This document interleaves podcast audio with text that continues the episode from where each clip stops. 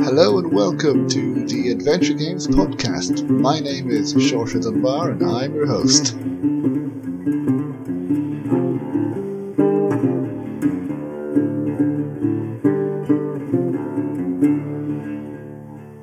Thank you so much for joining me for episode 74 of the Adventure Games Podcast. I hope everyone is well. In just a little bit, we will be hearing from Thomas and Laura as we will be previewing Willy Morgan. We will be also reviewing The Almost Gone, Desperados 3, and The Last of Us Part 2. But before we get to those reviews, I wanted to talk about two games that I have played uh, very briefly. So, firstly, Saint Kotar has been successfully funded on Kickstarter. You may have heard my interview a few weeks ago, the developer Marco. And so huge congratulations to them. And not only have they been successfully funded, but they've reached some stretch goals, including full voice acting. So that is great to see, great to hear. And I look forward to trying out the full game when it's released. But in the meantime, they released a free prologue to Saint Kotar, Saint Kotar the Yellow Mask, and I had a chance to play that game. And so, very quickly, here are my thoughts on the game. So, in this game, you play as two characters. You play as Benedict Donani and Nikolai Kaliakin, and they have been sent to the small rural town of Sveti Kotar in the mountains in Croatia. And so this prologue took me about two hours to complete. And you find out that uh, Benedict's sister, who's also the wife of Nikolai, that she has you're really gone missing. And so you're main objective is to investigate and find out what happened to her. So you do this by uh, by exploring the town and speaking to some of the characters to try and find out what happened. So I think one of the things that this game does really well is it nails the atmosphere.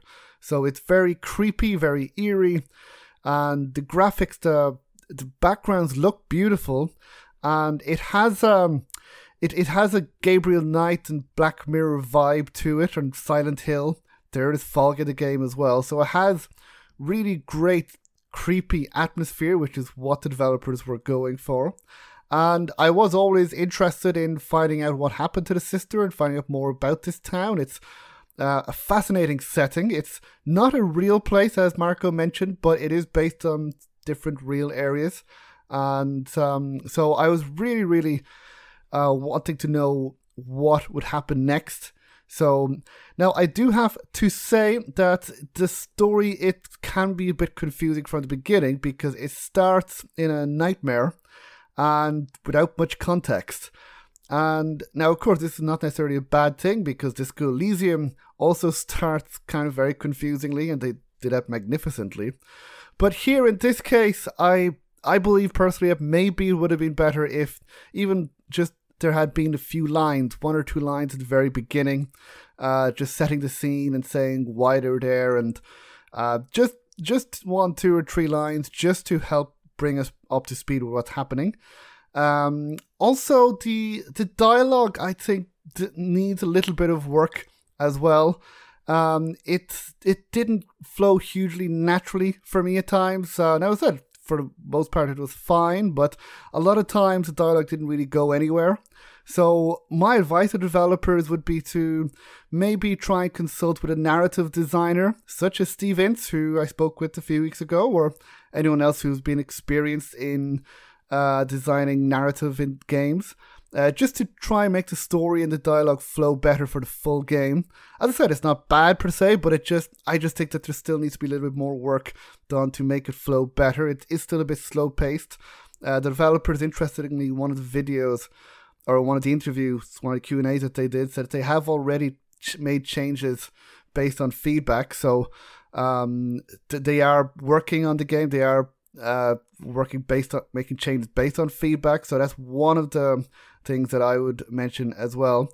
Uh, the the voice acting uh, was pretty good, uh, as Marco mentioned. Mark uh, Happy Anderson provided the voice of one of the characters, so Um, at times it was a little bit overacted, and I don't know if this was maybe to do the writing as well, but um, I think at, at times maybe the Mitchell should be less overacting. Uh, but overall, it was good. Um, I would also say that I did find some pixel hunting at times, so maybe hotspot indicator would be nice for the full game. And regarding the puzzles, there aren't really puzzles in the prologue.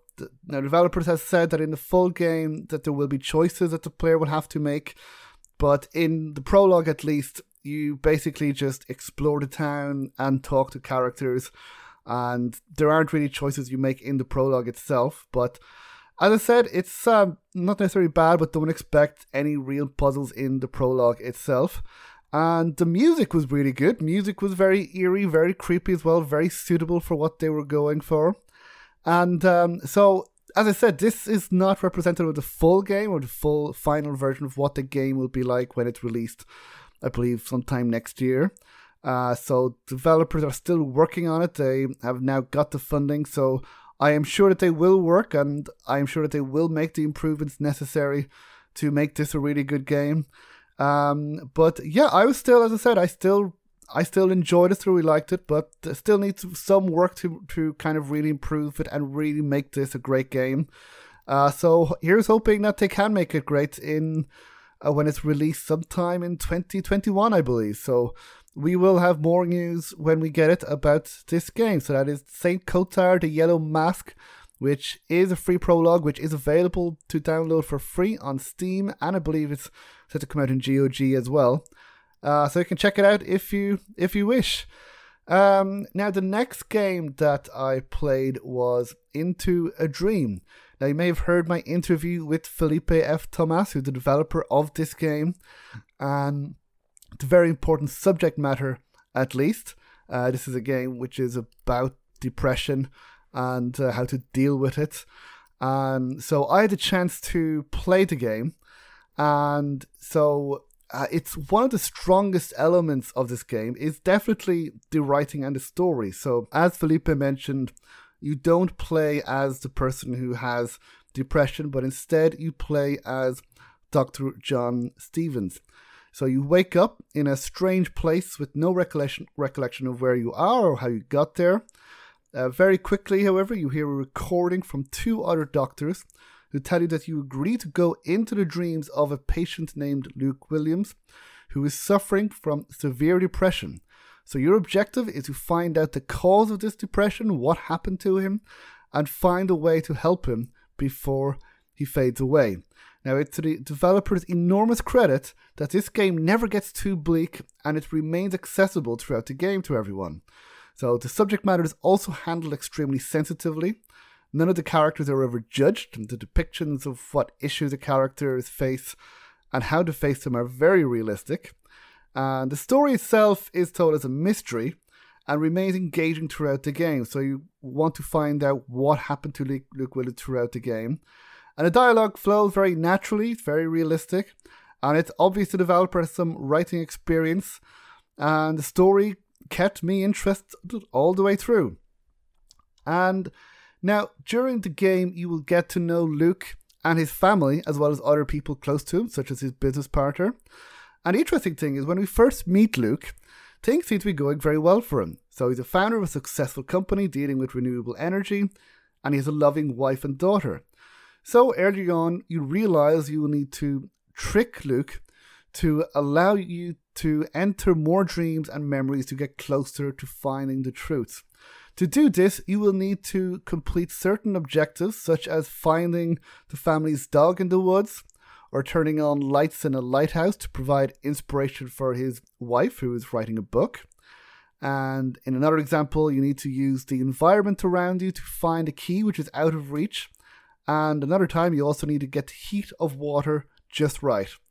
Uh, there was one moment where I got stuck due to some minor pixel hunting, but overall, I don't think players should have much trouble with the puzzles.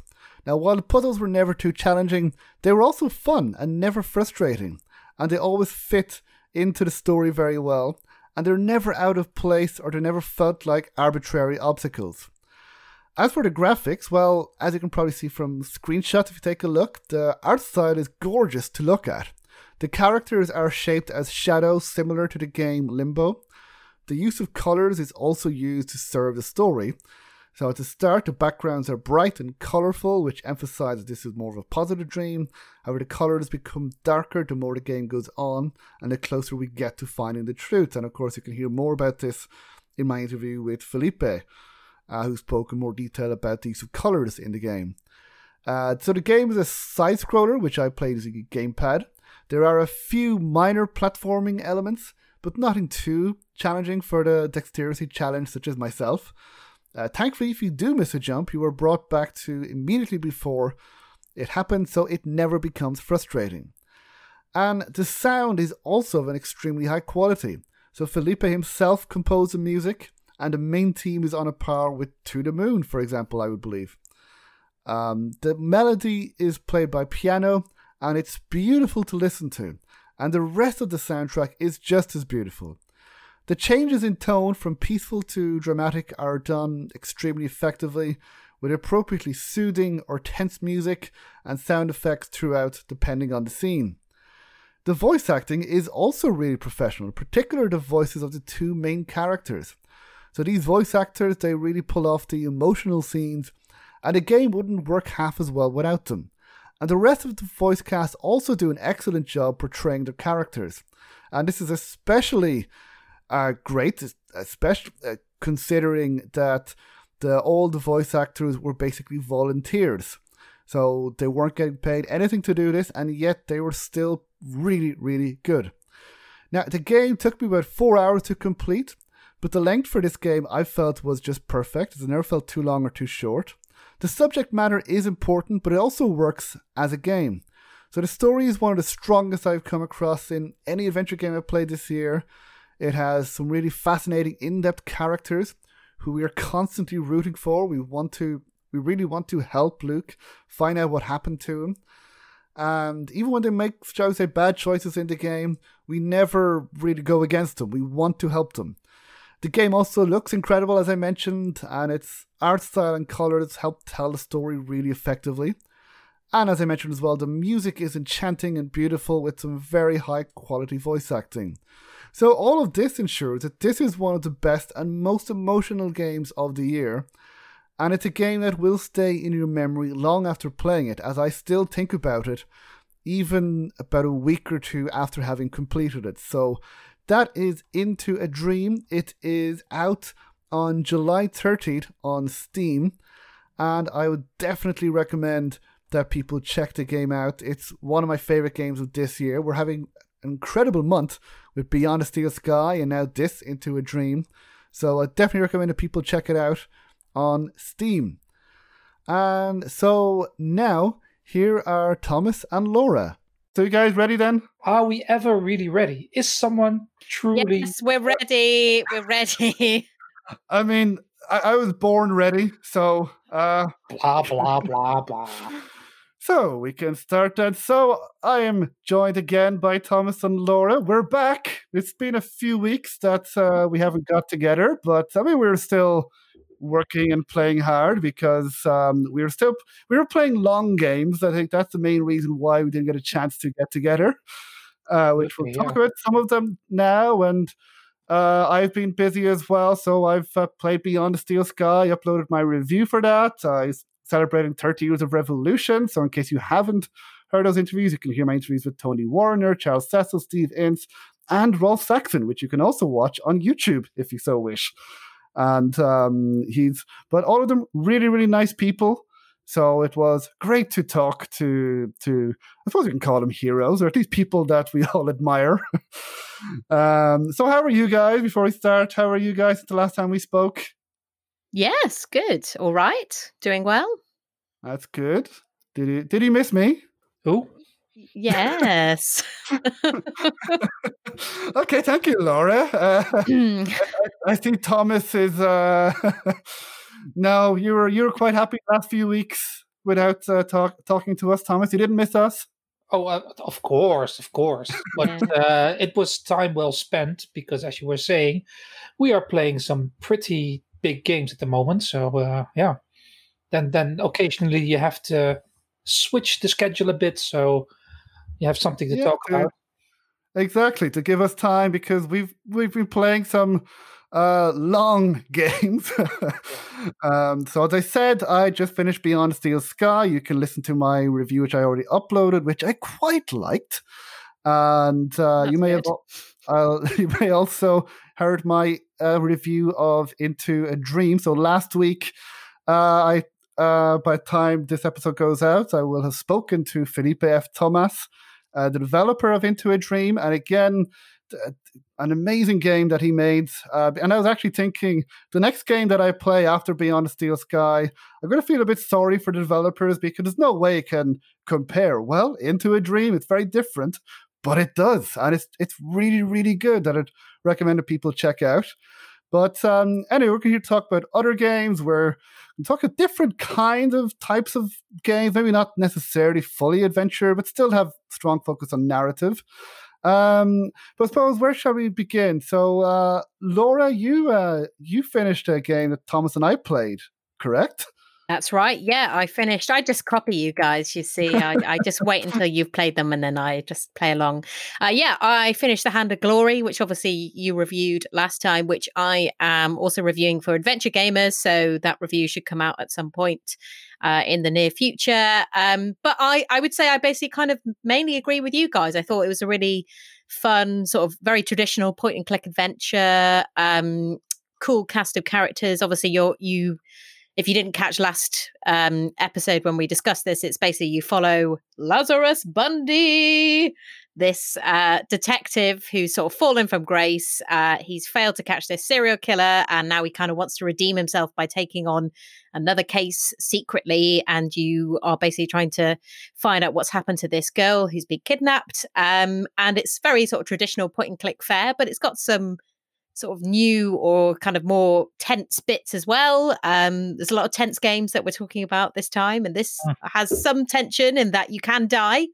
Um, so I enjoyed that bit quite quite a lot because even though you can die, it's like two a few seconds before you die, you get um, respawn. So it's nothing too um, dangerous if you do die. But I enjoyed that that kind of changed the pace a little bit.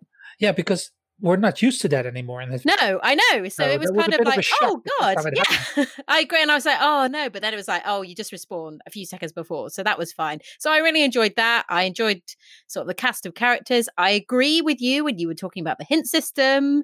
There's that drawers puzzle where I was like, oh my god, literally, what is going on here? There was so many levels you had to like jump through to understand what they wanted you to do. And I got some of it, but I was still a bit like, I don't quite understand. So I think in the next, because obviously there's a part two, um, as we mentioned last time, um, which did obviously does mean it ends on a bit of a cliffhanger. So things aren't tied up as neatly as you would expect normally at the end of a game. But I was still intrigued to see what would happen. And hopefully in the next one, either there's a bit more communication with some of the puzzles or, or there's a hint system. And I think that would make it an even better game. But all in all, a uh, really fun little sort of traditional point and click adventure. You know, people are saying still adventure games are dead, but here is a adventure game that's very traditional and dares to even have a part two um, and in 2020 so there you go clearly they aren't because um, this one is uh,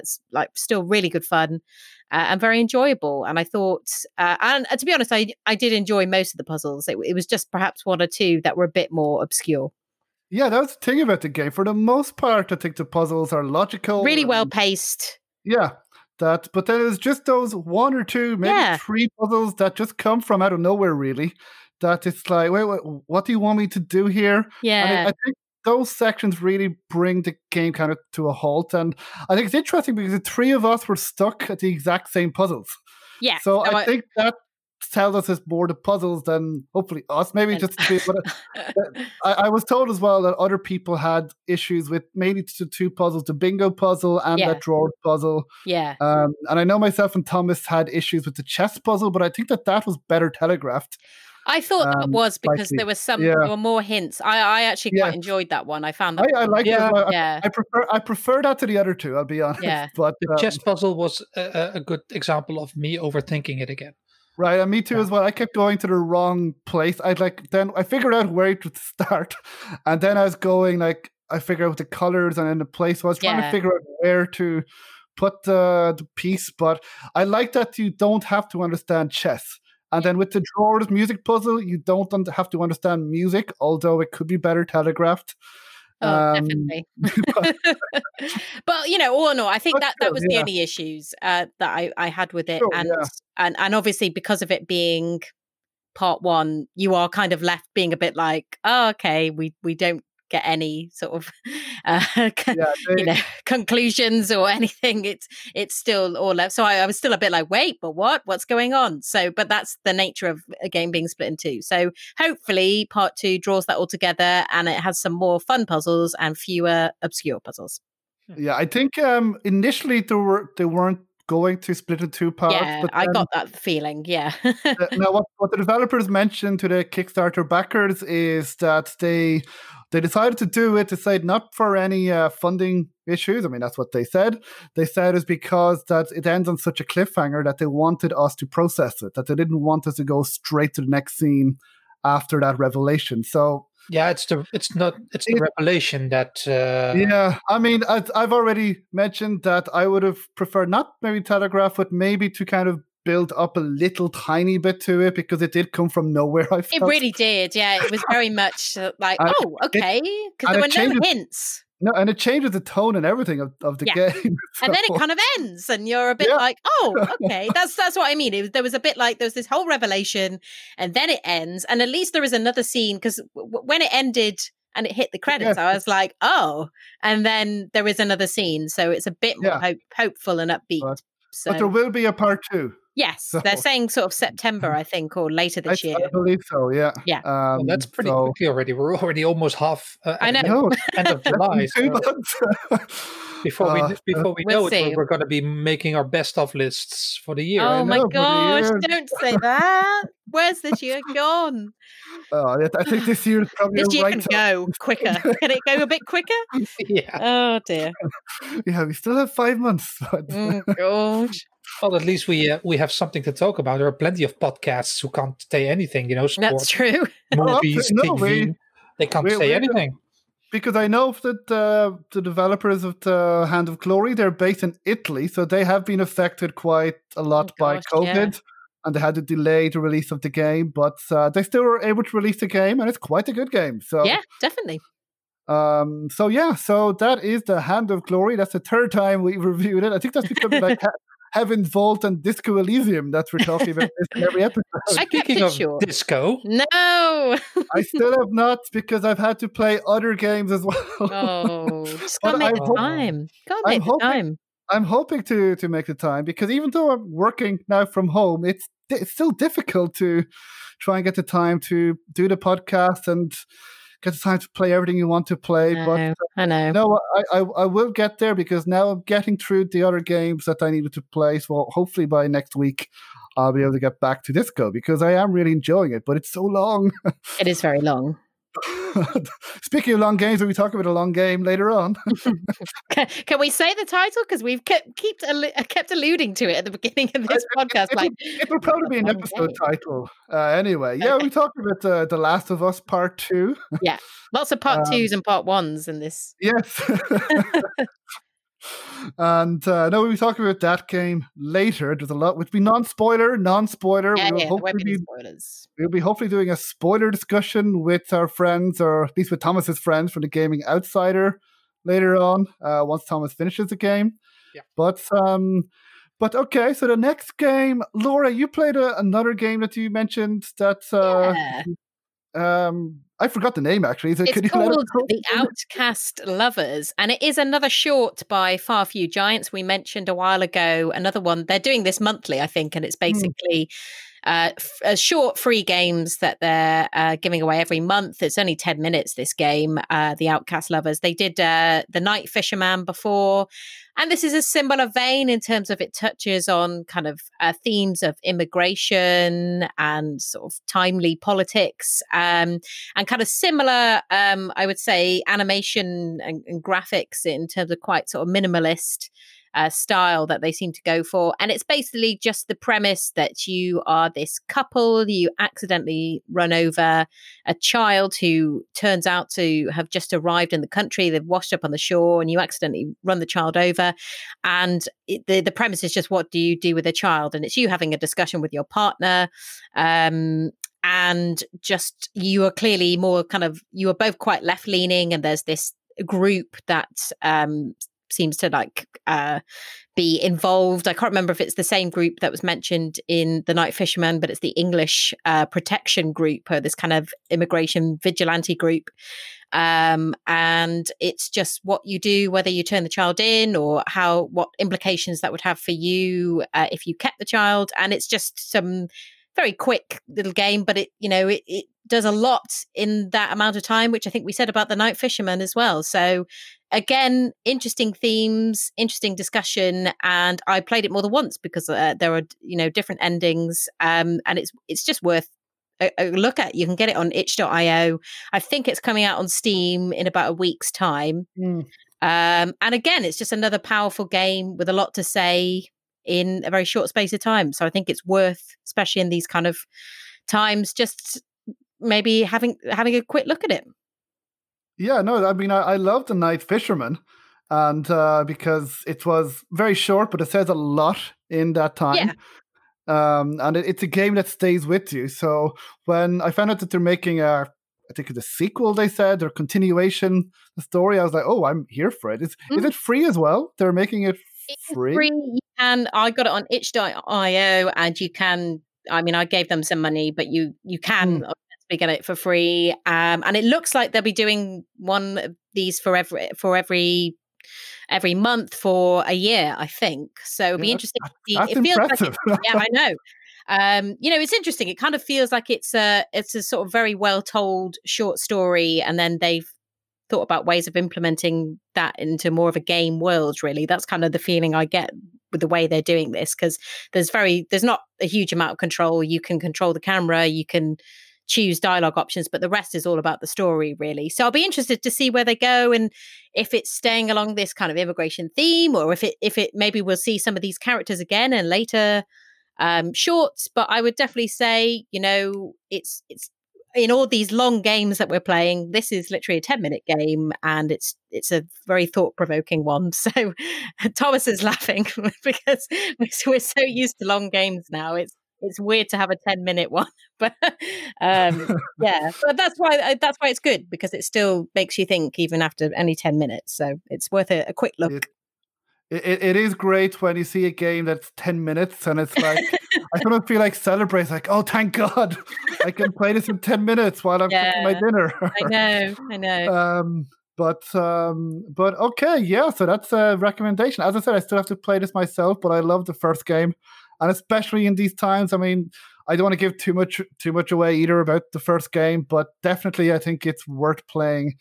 Um, it, will definitely stay in your mind um, that it could be taken straight from the headlines. Unfortunately.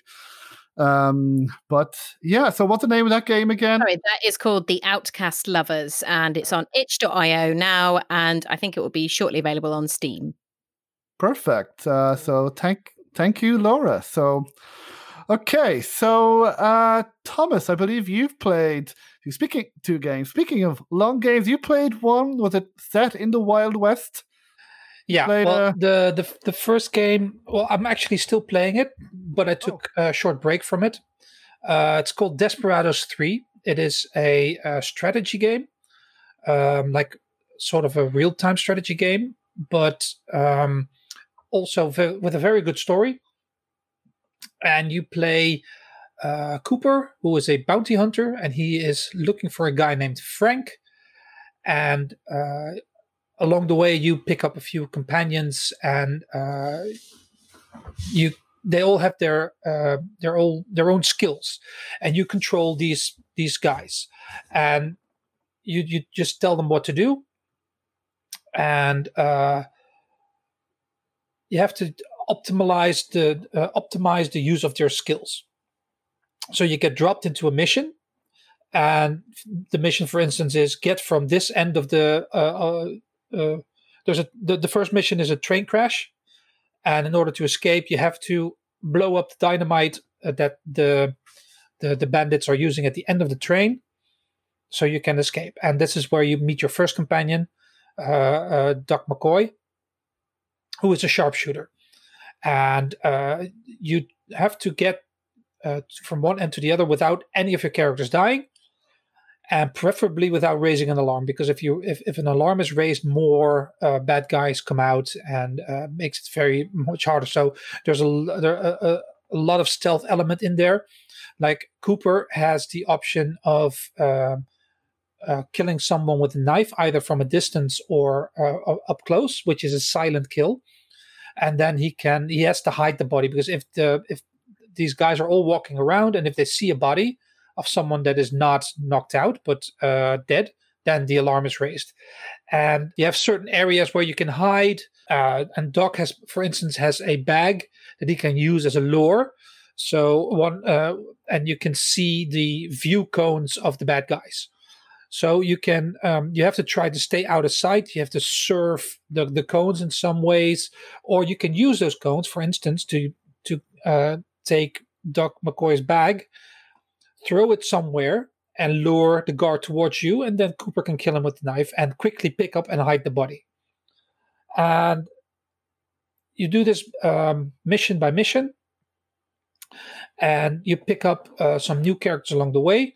Uh, I have now um, I have now completed the first two chapters, and each chapter consists of six missions, and each chapter also has a small uh, yeah, sort of sort of a prologue in front of it, where you go uh, back and see more of the history between Cooper and Frank. Um, that has something to do with Cooper's dad, and some of these missions are are huge, are, are really big and quite daunting. If you if you're at the beginning of it and you're just like, okay, you, you need to go there, which is obviously on the other side of the map. Uh, can you can you like save as you go along, or like yes, you, you, are you constantly saving. Constantly. Okay, saving. you. yeah. F, the F five is the quick save button, and that is your that is your best friend. If you don't okay. save, you are you are affected. Although there is also a challenge in which you complete the missions without saving. I have no clue how to do it. I'm playing at the easiest level because uh, it's been quite a while since I uh, played a game like this, and I have to load a ton.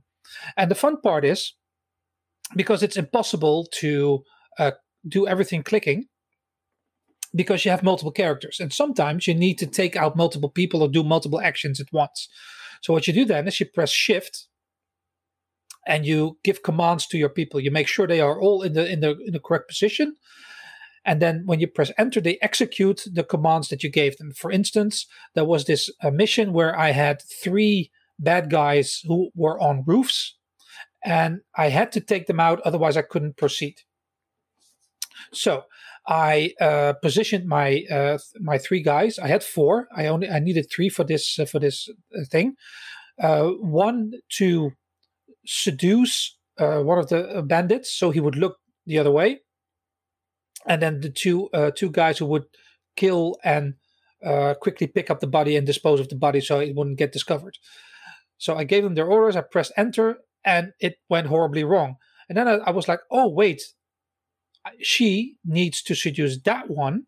So that other one doesn't see this. So you're it's basically more like almost more like a puzzle game. You're constantly thinking, how can I solve this um, this puzzle? How can I solve it? Obviously, you can go in guns blazing, but uh, that would you're making it very hard on yourself because uh, there are a ton of bad guys. And I find um, it a, a bigger challenge and a bigger satisfaction to finish this without having f- almost having fired a shot, with the exception of sniping, because sniping is actually quite fun.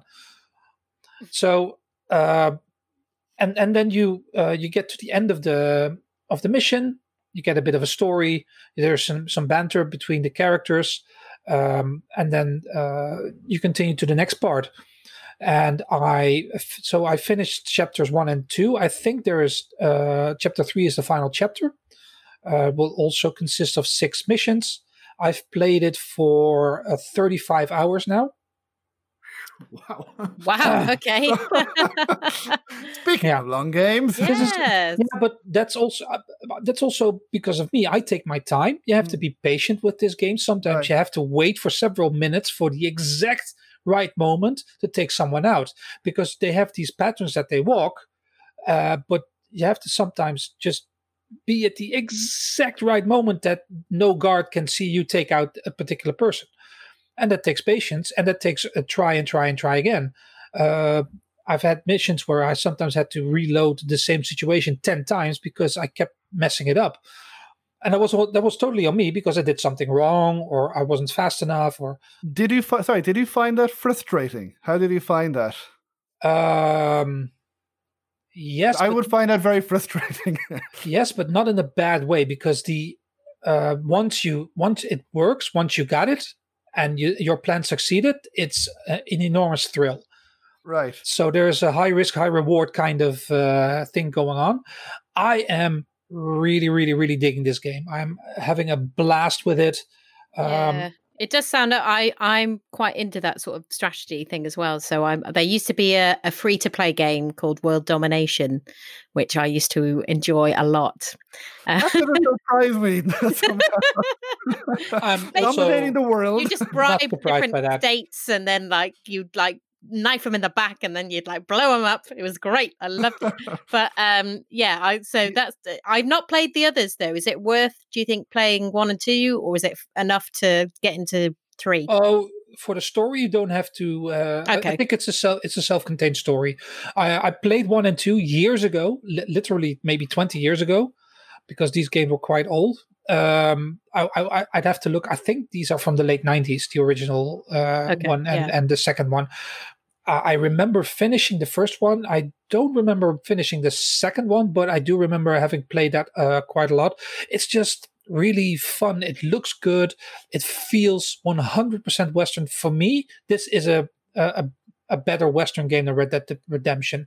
I was going to ask that. Wow. Uh-huh. Okay. Have, really? Have you, have you played Red Dead Redemption 2 or have you watched it like I watched Last of Us? no, I've, I've, seen I've seen my roommate play it and it looks absolutely right. stunning. And it's probably a lot of fun.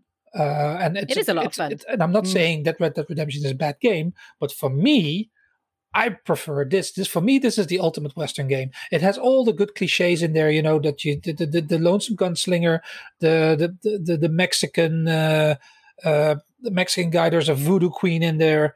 Um, your bounty hunter. It's it's fantastic. It's everything I I love in a uh, in in a game, and it's depending on my brain, not on my brawn. Even though sometimes you have to be a bit quick with your reflexes. Yes. Uh, okay. And how uh, long does one? Would you say how long does one mission take? That is completely does it depend? Yeah that okay, depends. to, to, totally on the mission because there was one mission that took me f- almost five hours to complete okay. because uh, because it was huge absolutely huge and i had to replay a bit because um, the mission was to blow up the bridge so the train couldn't get past. And i blew up the bridge and then i found out that uh, because that I, I just I, I went there got the dynamite went back, blew up the bridge, then found out that half the, the area um, uh, that I hadn't done yet, all those bad guys were now coming after me. So I'm like, okay, this is not uh, this is not very handy. So I went back to right before I blew up the bridge. I took out all those other bad guys, then blew up the bridge, and then had to only, had to deal with half the bad guys. Uh, okay, and, and, and I guess do you are you there in therefore like creating a lot of different save games so that you can go back to different points because you're not sure what's going to work i guess? Uh, that's not, what i'd be doing not, anyway. I'll just be like save save save. Not necessarily because okay. it's usually quite obvious uh, and there are also multiple ways you can tackle the problem it's not like there's only one way you can do this. There is one solution, as in one mission, one mission that yeah. you need to accomplish. But there are multiple ways you can get there, which make which makes it very uh, very interesting. Because the way I did it is probably because you can you can very simply choose to go right or go to the left side first. It's not necessarily one is better than the other. It's just mm. the choice you make. And um, it could very well be that if you play the missions that I played, you find a totally different way of going at it than I did. Uh, and I sometimes forget that I have certain abilities, like the Voodoo Queen can control people's minds. They she can take control of a person, and then you can have that person who is uh, one of the bad guys, so he, he doesn't raise suspicion, kill another bad guy, and then that one gets killed too. And sometimes you just I just forgot. For, oh wait, wait, I have this opportunity where I can blow a dart at someone and blow a dart at another one, and they suffer the same fate. So if I want to take them out simultaneously, I just do that and then kill one, so I don't have to kill them both with two people. And you're just constantly figuring out what uh, what skills do I have at my at my disposal? How can I use them best? Um, wh- what can I do? How how can I approach this? Is this uh, uh, do I need to use more stealth here, or can I go full uh, full frontal with the guns blazing? It's it's so much fun. The the voice acting is really good. Um, the only thing is the the music gets a bit repetitive. Uh, but that's a minor minor gripe I uh, so as I said, I've I've not finished the game yet because I took a break to play uh, Last of Us Two. That's quite a, bit, a, a short break. game. but this is this is this is a game where you can just slip right back into. You know, the, the moment I finish Last of Us Two and I go back to Desperados Three, I am within a few minutes I am back into this game and I'm going to finish it. I'm I'm loving it. I was just constantly uh, texting Scott, who gave uh, I'm reviewing it for the Gaming Outsider text, texting him how much I was enjoying this, uh, and then at the end you get um, you get sort of a um, uh, a time a time lapse uh, that shows you how you did it. You see the colors of your of your people, and um, and then you see the total time it took you to complete that mission when all the right moves were added. So not all. Uh, obviously, I took a lot longer because I was reloading and I had to try again.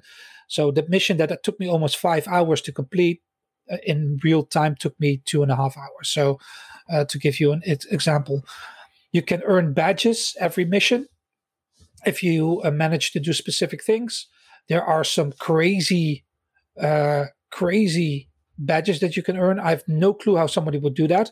Like, uh, uh, do this, finish this level in, finish this mission in 25 minutes, or finish this mission in 15 minutes. And I'm like, I have no idea how someone could finish this huge level in 25 minutes. No clue. But yeah, that's uh, that's for the the real diehards. I'm not I'm not a real diehard. I'm playing it because it's, I'm enjoying it a lot on easy, and um, it's got a good story. And I'm I'm just yeah I'm I'm, I'm a sucker for a good western. So. Cool. Sounds really interesting. I mean, yeah. I, I, I, I don't usually have patience to restart again for the strike. Now that's on me. That's not saying anything about the games. Um, no, but you're, you're constantly you're constantly quick saving.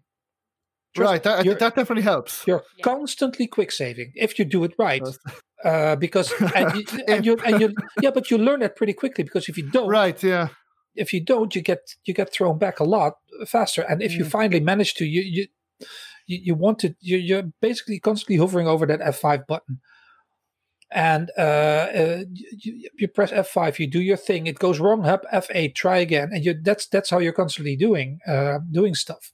So most of the time, 95% of the time, you don't have to go that far back. Uh, you can also save normally. I usually save normally at the start of a mission and sometimes halfway through. Uh, but it, it's not like your quick save gets overwritten. It's uh, uh, it saves the last three or four quick saves. So even if you make a mistake, you want to go back a bit further, you you can do that. Cool. Okay, no, that sounds that does sound interesting. Um, so that that is uh, Desperados Three, then, which, as uh, Thomas uh, told us, it's a real time strategy game with a strong focus on narr- narrative as well. So um, and that is out now. I believe it's out on well Steam and GOG, I imagine, or consoles as well. I. Uh, I think Steam and uh, and GOG. I'm not sure about consoles. okay. Uh, oh, well, that sound well that sounds interesting uh, because I really enjoy the Wild West setting as well. So um, you're gonna love this one. You're enjoying it. Cool. So that was Desperados Three. So uh, back to a more traditional uh, point and click adventure. I believe you played at least a preview or a demo of a of an upcoming point and click adventure, Thomas. Uh, what can you tell us about it?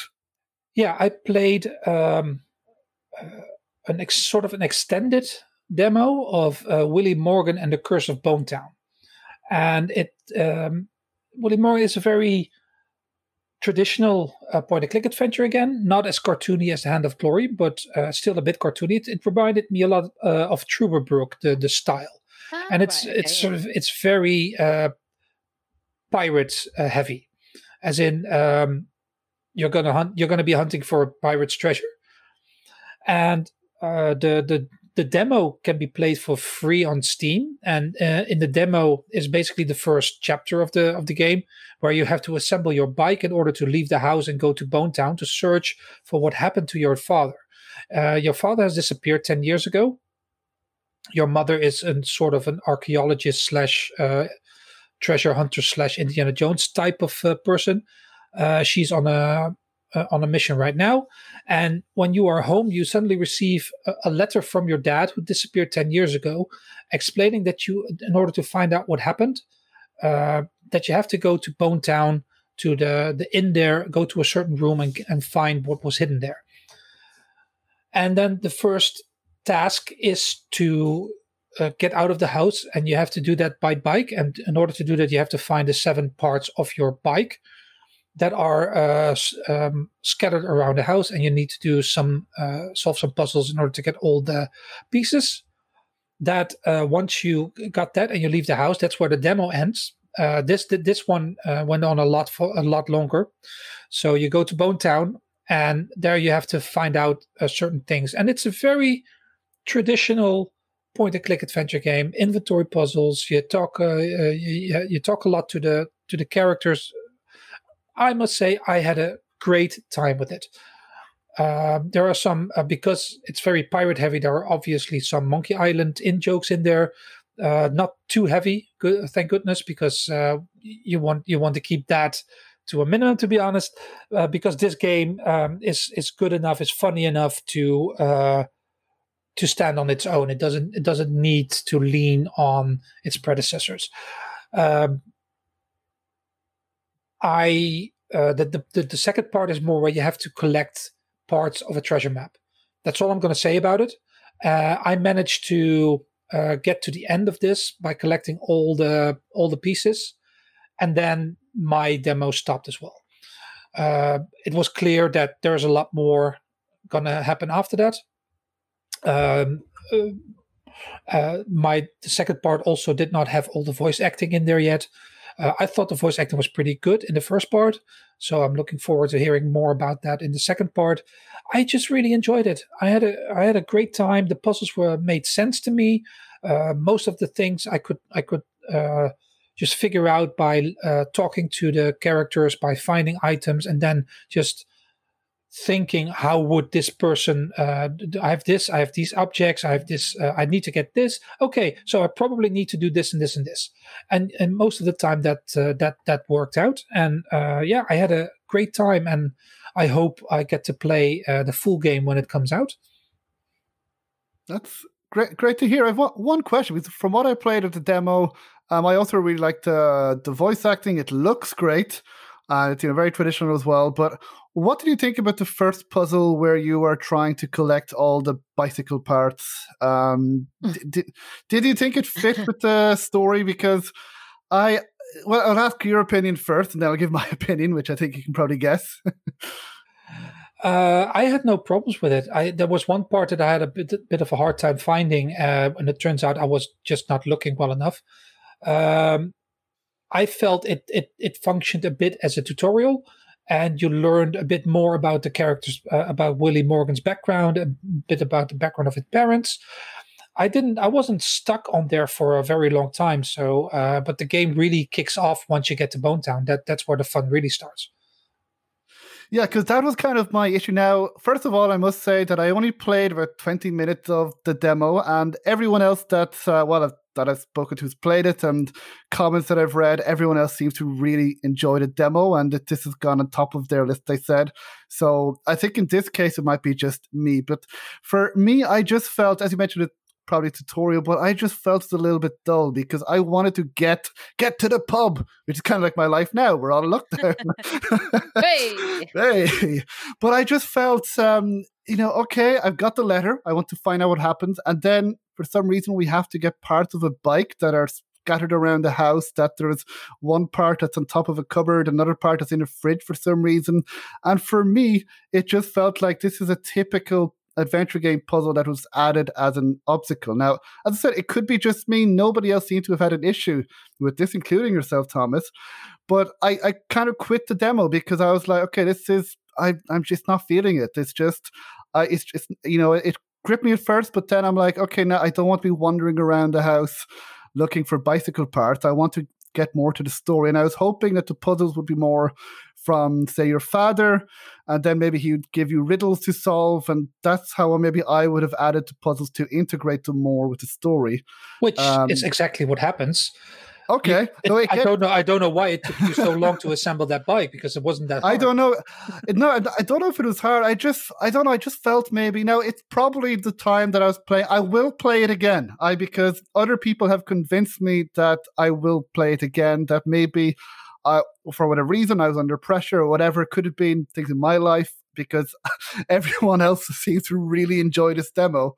Was it was it more uh Shosha for you? Was it the issue of the sort of it it being a bit illogical, there being a I bike in a fridge so. rather than it being yeah, difficult? I just yeah, I just kept thinking, why am I doing this? Now, maybe it's explained in in the story and I missed it, but I just kept thinking, why am I doing this? You know, you like this would never happen, and you know, and I think if it's a quote unquote more realistic game, then in my opinion, puzzles need to be more kind of quote unquote realistic. If this were a game like, say, Sam and Max, where you'd expect this sort of craziness, okay, but it just it did take me out of the game. Like it wasn't that it was difficult; it was more that I was wandering around the house. Like you get a letter, and it's like, okay, from your father who's gone missing ten years ago, and you want to go to find out what happened to him, but then you spend about 10, 15, 20 minutes, half an hour going around the house trying to find pieces of your bike that for some reason were scattered around.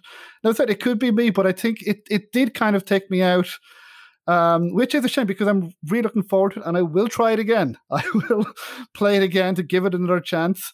But I seem to be the only one with that issue because nobody else, even on the Adventure Gamers forums, which can be quite critical at times, but they seem to really enjoy it as well. They've said it was one of their favorite demos of the Steam Summer Festival. So um, it seems to be just me. So well, maybe I'll give it, it a go. I'll, I'll let sure. you know how I feel. if, it's sure, definitely because just you. I, I think it could be because with the Hand of Glory, with those one or two puzzles, it was all of us who were stuck on those puzzles. And in this case, it is only me that um, that had a bit of an issue. But as I said, it could have been because I could have, you know, I remember I was a bit stressed as well during lockdown as well in my own life. That uh, so it could have been other things as well. So I will play yeah. it again. And um, but as said, everything else, it looks great. The voice acting was good. The main character was really good, and I was still interested. You know, I, I want to know what happens next, and I got good vibes apart from from that. Um, but maybe just to be more patient, because uh, maybe I was too impatient to get to the pub.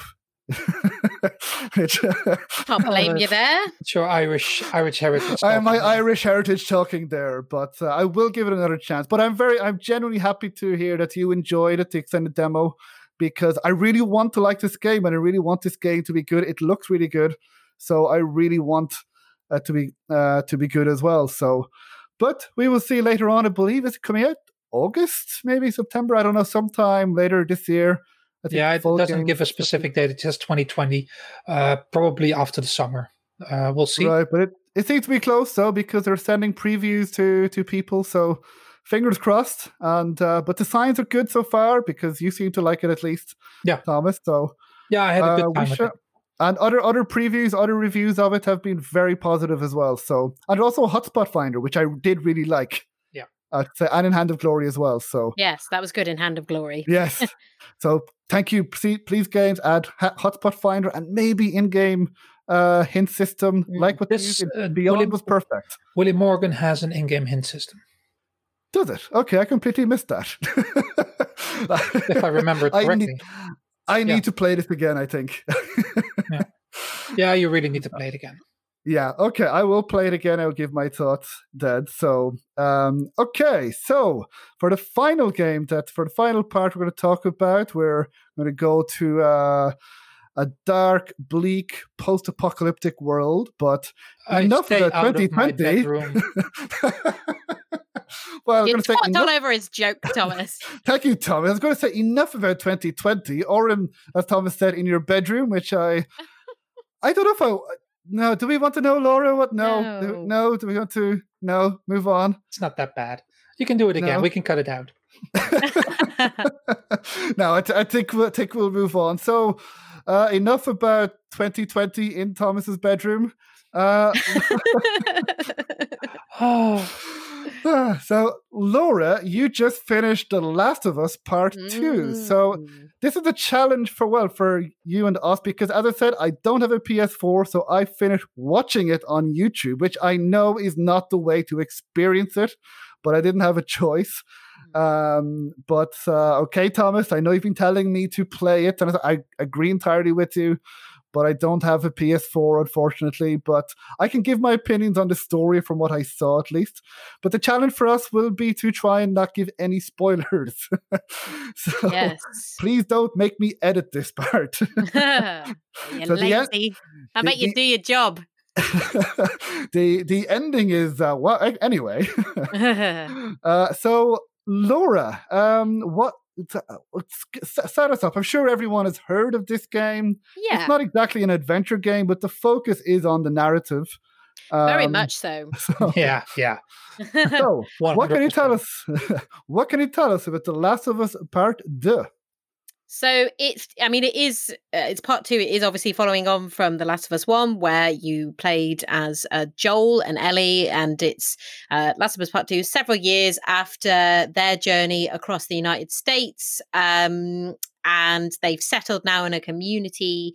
Um, and I believe, you know, a while ago before this came out, the director Neil Druckmann spoke about this, about this being a revenge story.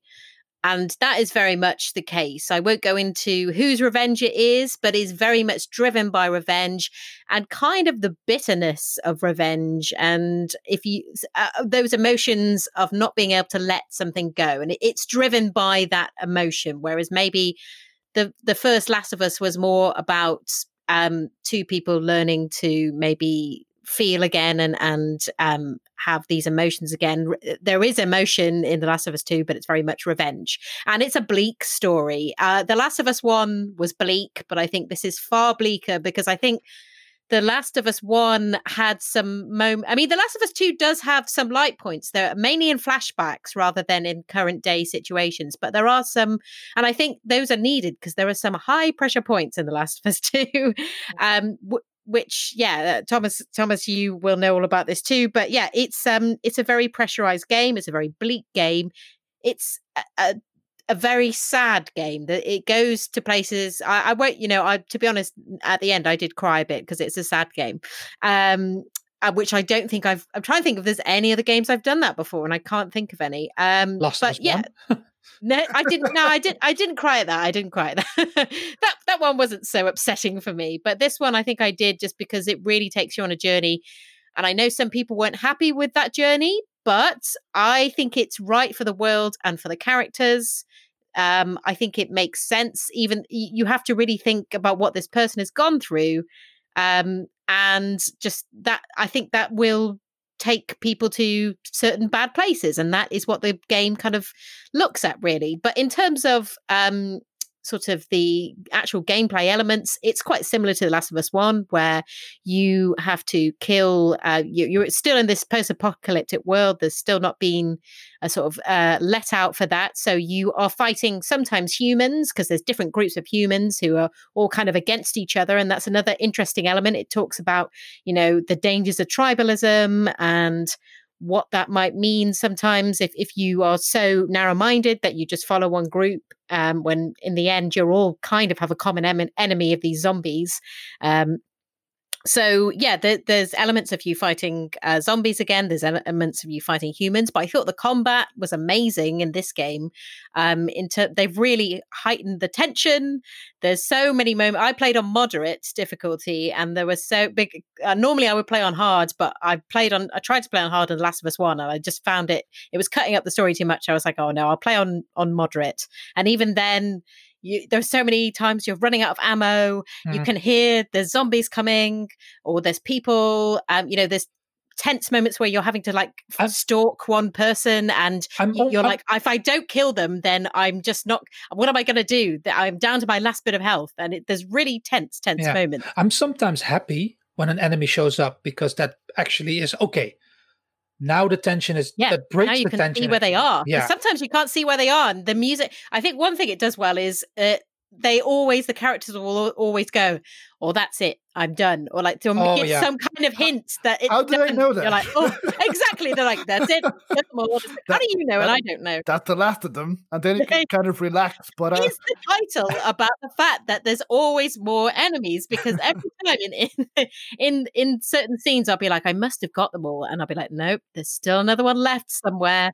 Um, so it's very tense, and it it does a great job of making you feel very vulnerable there's nowhere to hide you can't you you know normally in a game you hide behind a wall and that's it you can just pick people off but here enemies come behind you uh, they'll flank you they'll try and get at you they'll come from above so you feel really vulnerable all the time they, they you... march through walls sometimes.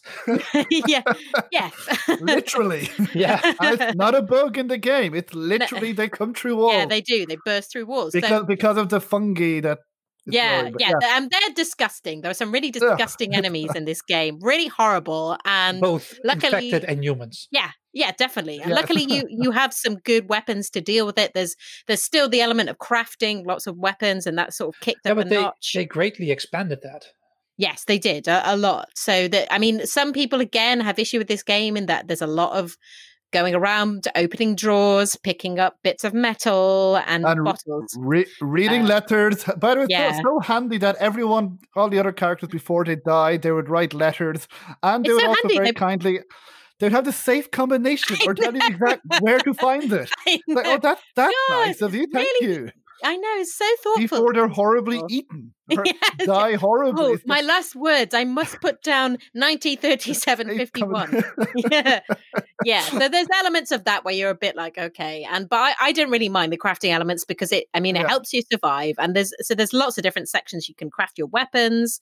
Um, and there's quite a lot of detail shown into every section of weapon upgrade you have. You can pick up pills, which I think you could do in the last one, and that upgrade your skills, that you're better at aiming.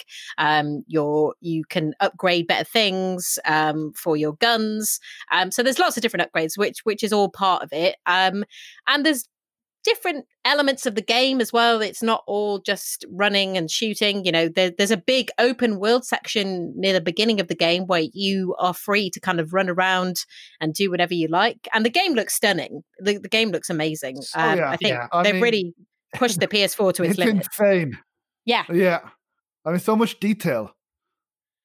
Yeah, complete, completely. And sometimes you just feel uh, like there's, there's always too much detail because the worlds are so some parts even though it's a linear game really it feels very open at parts that that yeah. it, you know there's loads of different bits you can go and and that details on the enemies as as well which is often disgusting yeah yeah but I think all all in all, I think we all agree that it's a long game. I think it took me 32 hours, um, which you know maybe for some games isn't that uh, you know Red Dead Redemption was two was a lot longer, longer than that. Yeah. But I think it felt didn't feel as long because there was it was split up and there was a, a lot of different elements. Whereas this is very much one story pushing forward. I I did feel maybe they could have taken some of you know there's 11 chapters uh, maybe one or two parts of the chapters could have been done away with um, yeah, that's that's my that's my main criticism of it as well. Again, just watching it, but it did feel even watching it like okay, it's can we just get? Especially I found towards the middle and late middle before we got to the finale, yeah. which is excellent. Yeah, yeah but, uh, the... where I am now. That yeah, yes, where you are now. yeah, but it did feel like okay, can we get on with it, please? I never felt that. Again, I watched Last of Us Part One. I never felt that that was too long. Um, but I think that this kind of suffered a little bit from, as most sequels do, that it's, you know, it's bigger, it's longer, but not necessarily better. That yeah. um, it's, it's I think like I found the story was better in that I was just so yeah, shocking. Yeah. They uh, they, they t- went out. I, I I think the the story in the first one was still excellent, but I just thought mm. this uh, went down in such a way. I was just really surprised they really yeah, stuck to their true, gun. Yeah. They were quite took a lot of bold steps in this game. Um, oh, not just with very, the twists, but just with the way very, very brave storytelling choices, which we'll get to in a spoiler discussion yeah, later yeah. on in a future um, episode. Um, but yeah, very very brave storytelling, and I think it worked from what I so I think I know that there are people on the internet who are, mm. but, but that's another thing that I that I actually liked is all these crybabies complaining and oh, yeah, saying, get over yourselves, gee, for God's sake. And they're, they're, they're, saying, oh, but wouldn't it be better if it was this how, sequence? But how then... dare they take uh, they? It's fictional characters. It's not. Yeah. Well, they didn't create you know, the characters. Some people I mean, have even them. been attacking some of the people who were the yeah, voice some, actors. St- some of the actors and uh, the director as well. There's been some transphobic comments at him, and mm. there's been uh, anti-Semitism. I believe he was born in Israel, so they've been really attacking him and the actors, which I think is just insane. Deeply, deeply ashamed um, of themselves. No, really, no that's, that's, not to say. They, those are not fans. That, that's not to yeah. No, that's that's not to say that you, you can't have genuine criticisms, but to do yes, so in a way without insulting the people who made it. And actually, Neil Druckmann did say before the game was released that he knew that there would be people who would not be happy with this game, with the decisions, which well, I can understand, uh, but yeah. in a way, like to express yourself in a way. But I, I did it felt realistic from what I saw as well. But one thing that I really did like about the game that I think can be used as a tentpole for other games and movies, Hello Hollywood, is just how casually inclusive it was. I don't think it's a spoiler to say that Ellie is gay. Um, no, that, that was at the very beginning. That was already established. In, in, yeah, so I don't have to spoil. And I just love how just casually inclusive that was. That nobody, like, this wasn't a big issue. That it's just that's the way she was. And people have other issues with other people, but that this was completely accepted in this world and also done very naturally. Because if you see again in Hollywood movies, like in Star Wars or other Disney movies, they always, uh, you know, promote it saying, oh, we're going to have a gay character. And then it's just like one second kiss scene that you know that they, they've included that just to remove it for the censors in other countries where they don't allow uh, gay characters, and then it can still how it doesn't affect the story. But here, it's one of the main characters, and it's done so naturally, which yes. is what I really, really like. That it wasn't like I a big deal, big issue. There's, yeah, well, there's one person in the game that has a, an issue with it, which is yes, uh, relative I, to in a cutscene. But yeah, it's very, as you said, it's it's just oh yes, yes, yes, yes, that, yes. At, at, the beginning, yeah. I mean, again, it's kind of realistic in a in a well, way yeah, as well. Yeah, but yeah. um, but it's yeah, as you said, it's done in a in a sort of realistic kind of normal way. Hmm. Um, mm. which, which it, yeah, and I think as well uh, on that sort of theme, it's very accessible. There are a lot of uh, controls which, um, if you are maybe visually impaired or or yes, I read that uh, there's a lot of it goes into i mean i haven't i didn't really have to use it but i think it's great that developers have you know put their time to, to do something so that everyone can play this game. And uh, it's had a lot of uh, positive feedback mm, from definitely. people because it's not it's not just um, making things clearer. I think there are things um, you can slow down um, certain enemies. It, it, goes into a lot of detail. Basically, there's certain enemies you can make easier. Um, so there's lots of different things you can do um, to, to, kind of help you in, in whatever need you you need, which I think is great. And let's hope that's kind of the future of video games. Really, uh, if a big title like this can do it, obviously it takes a lot of effort, but hopefully that leads the way and shows that it's you know it should be done really it should be standard. Definitely not, because as, you mentioned as well it's a different settings uh, you know easy moderate hard that i believe that there are settings as you mentioned to make the enemies more or less aggressive uh, more aggressive, more, yeah. yeah. Or, and also you can paint them in different colors if you know it's harder mm. to oh, define. You can even make items come up uh, in a bright color, so it's easier to find them. There's loads of different things you can do. Um, you can take off motion blur. I, th- I, you know, I had a quick look at it, but it looked, uh, and I've just seen a lot of people um, who maybe wouldn't play this type of game normally because mm. it'd be very difficult to, um, giving a lot of positive feedback. So I think again that's a, another um, high another good point for for the game. Yeah, so Thomas, if you're still playing, if you're still finding it difficult and the easy, and I'm not making fun of you because I would also find it really difficult. And I found other games. Josie, you've not even played this, so I don't think you could really say no. Anything. But I'm just, I'm just giving advice to Thomas. if you, because what I would do, I'm definitely not making fun of you this time. Is what I would do. I was playing, I would play an this easy time. setting. This time. I would play it on easy setting. I would make the enemies less aggressive and me more aggressive to make the action as easy as possible. So that's something you can consider, Thomas, if you're anyway like me. What do you think um, I'm playing at? I'm playing at the easiest level because I'm playing this game for. Did, did you did you make the, the enemies le- less aggressive though? Did you make go into further settings? No, no, I didn't touch it. I just went to okay. easy mode, that's easy thing. mode, and uh, because that was my issue with uh, the long dark that I played in easy mode, but I still found it very difficult and I couldn't finish it.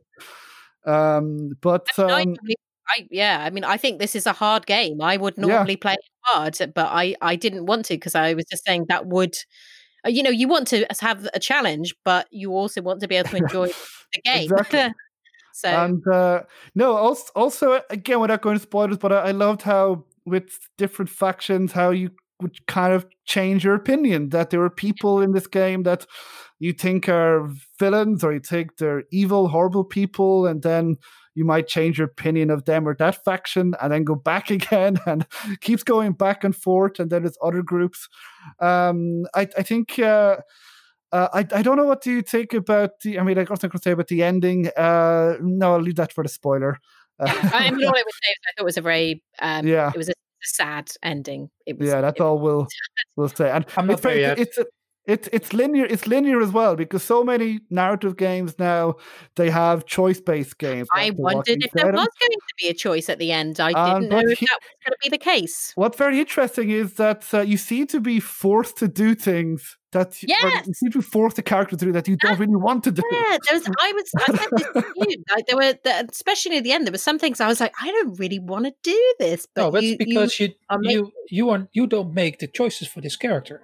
Exactly, the yeah. characters. Yeah, you play out. Exactly. You play out what happens. The character makes the choices. The right, the writers have made the choice.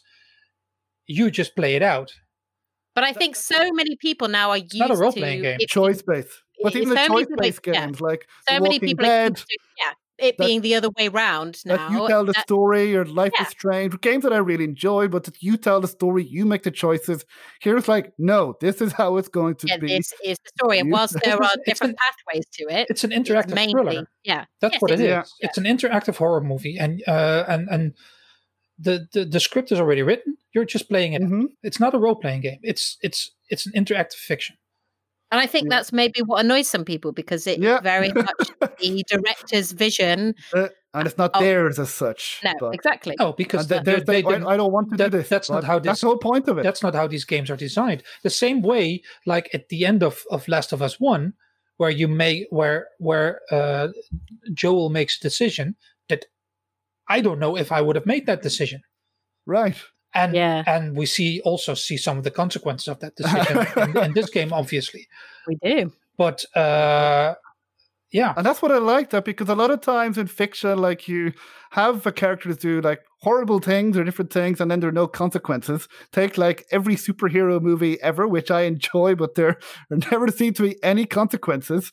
And yet here it feels very realistic because things that you do even in the previous game they they do have consequences um, for all you know all characters that um, but no i think it's safe to say that we all enjoyed it and uh, hopefully soon we will have i mean at least the three of us i think we sh- once you finish thomas we should record our own spoiler special. Hopefully we can get together with the gaming outsider podcast because i know scott and chris Berensmeyer and zach have played it as well and uh, they seem to really enjoyed it as well um, so there's a lot to discuss with the story right from the very beginning.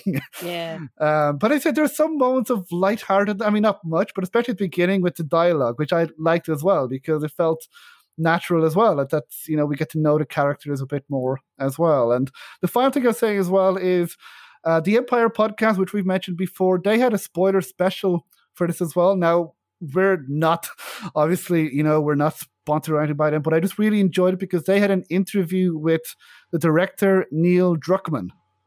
Oh, okay. Um, and he spoke about the decisions, you know, spoiler. They did a spoiler podcast that, about the decisions that he want that he made and his vision, and why he made those choices for the game for the story. It was really really interesting. So if you have finished it, I would definitely recommend Empire podcast, and then they have a discussion as well, kind of like what we did. So. Um, so yeah, I think uh, that's it. So that is the Last of Us Part Two. Any, anything else you guys want to mention? As I said, we will be uh, doing a spoiler special on that.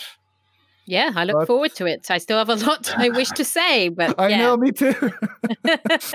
but uh, Thomas, I, I think will probably kill us like we're one of the clickers. Oh, oh, I love the different enemies. Without going to spoilers again, they're different types of kind yeah, of scary they've, enemies. they've made you know it's not just all the same enemies from from the part one. That there are new ones, scary ones. It's so, a very but, logical progression in this world. How how because it, it takes place four years later, I think, mm-hmm. and everything is uh, has progressed as you think it would be, including mm-hmm. how the world uh, how the world goes even more to shit.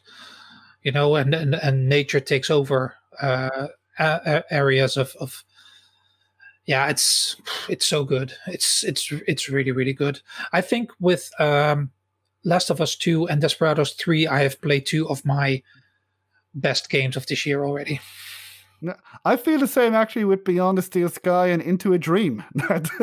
July has been a hell of a month. Really has. And, really and then I've watched The Last of Us Part Two, which I probably would, I know I would have enjoyed as well if I'd played it. That is three games that are really, really fantastic. Um, that I absolutely love Beyond a Steel Sky, one of my favorite games of the year, if not my favorite so far, and Into a Dream as well, as I mentioned uh, before the trio started recording, that it's uh, it's really, really good as well. I'd recommend people check that out. Um, so yeah, so I think that's it for this week. That it's great to be back. So great as always to speak to you guys, and uh, we'll be back again with a spoiler special for Last of Us, which uh, will probably be on our Patreon.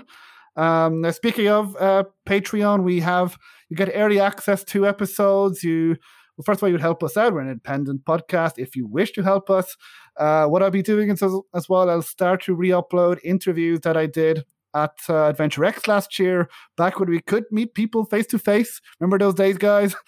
And uh, those interviews will be going up. I will also be giving reviews of other games that I've been playing that we don't have time to mention here, but this. Uh, so we'll be give doing reviews of Marcella Moon, Secret on the Hill, Secret of the Hill, which is set in Ireland. You might be aware in the west of Ireland, and it's raining. surprise, surprise! A new Nancy Drew inspired game, and yet another hero story. And I'll be doing that hopefully more as well as a you know thank you to the Patreon subscribers as well. Give some extra content as well. Uh, so you can find out more on patreon.com forward slash adventure games podcast as well. And if you so wish as well, if you're not able to uh, sponsor us, whatever, it's okay as well. But you can help us in other ways because, believe for the month of July, we are part of the podcast awards. Uh, people can vote for us you can register. It's free. It's safe to do so. I've included all the steps to do so in on the homepage of adventuregamespodcast.com. I also uploaded a special episode on that. It would really help us, at least with visibility, if you go in and vote for us in the two categories.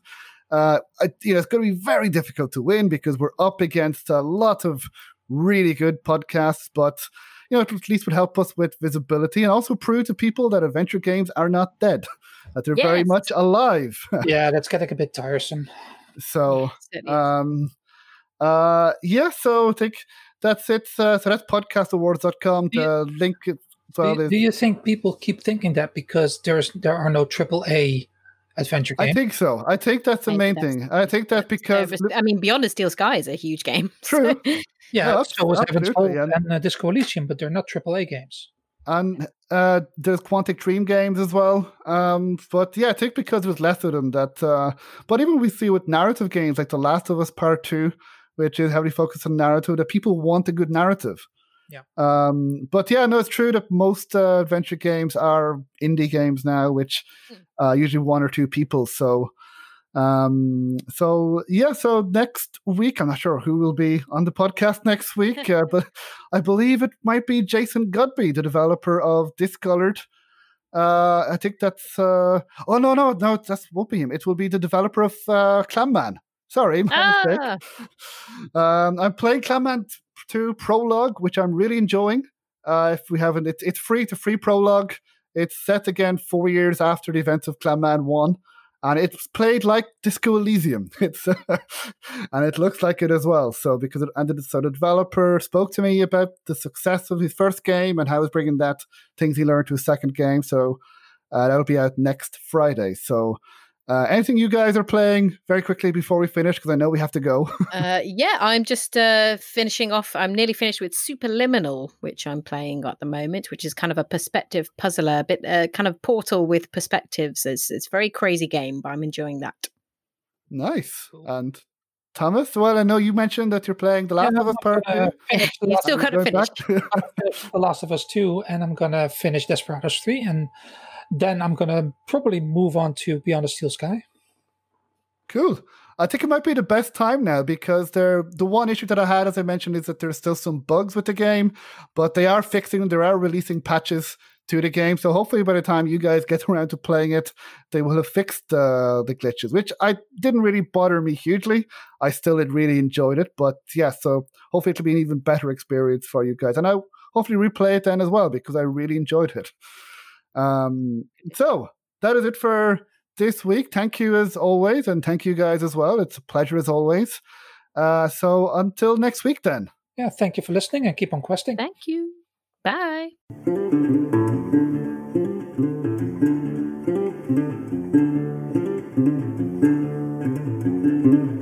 If you like the Adventure Games podcast, then please subscribe, rate, and review wherever you listen to podcasts. Please leave a review on iTunes if you can, as every review helps, and reviews will help get the word out, especially for adventure game developers who appear on the podcast. Now, you can also follow me on social media. You can follow me on Twitter at Advent Game Pod. You can follow me on Facebook at Adventure Games Podcast. You can also follow me on Instagram at Adventure Games Podcast as well and we're also on Discord at Adventure Games Podcast. So if you are a Adventure Game developer or a Adventure Game player, you can follow us there. So again, please feel free to retweet and share podcast episodes and the podcast to people who you believe may enjoy it. And you can also find more information about the podcast on www.adventuregamespodcast.com. So until next time, thank you.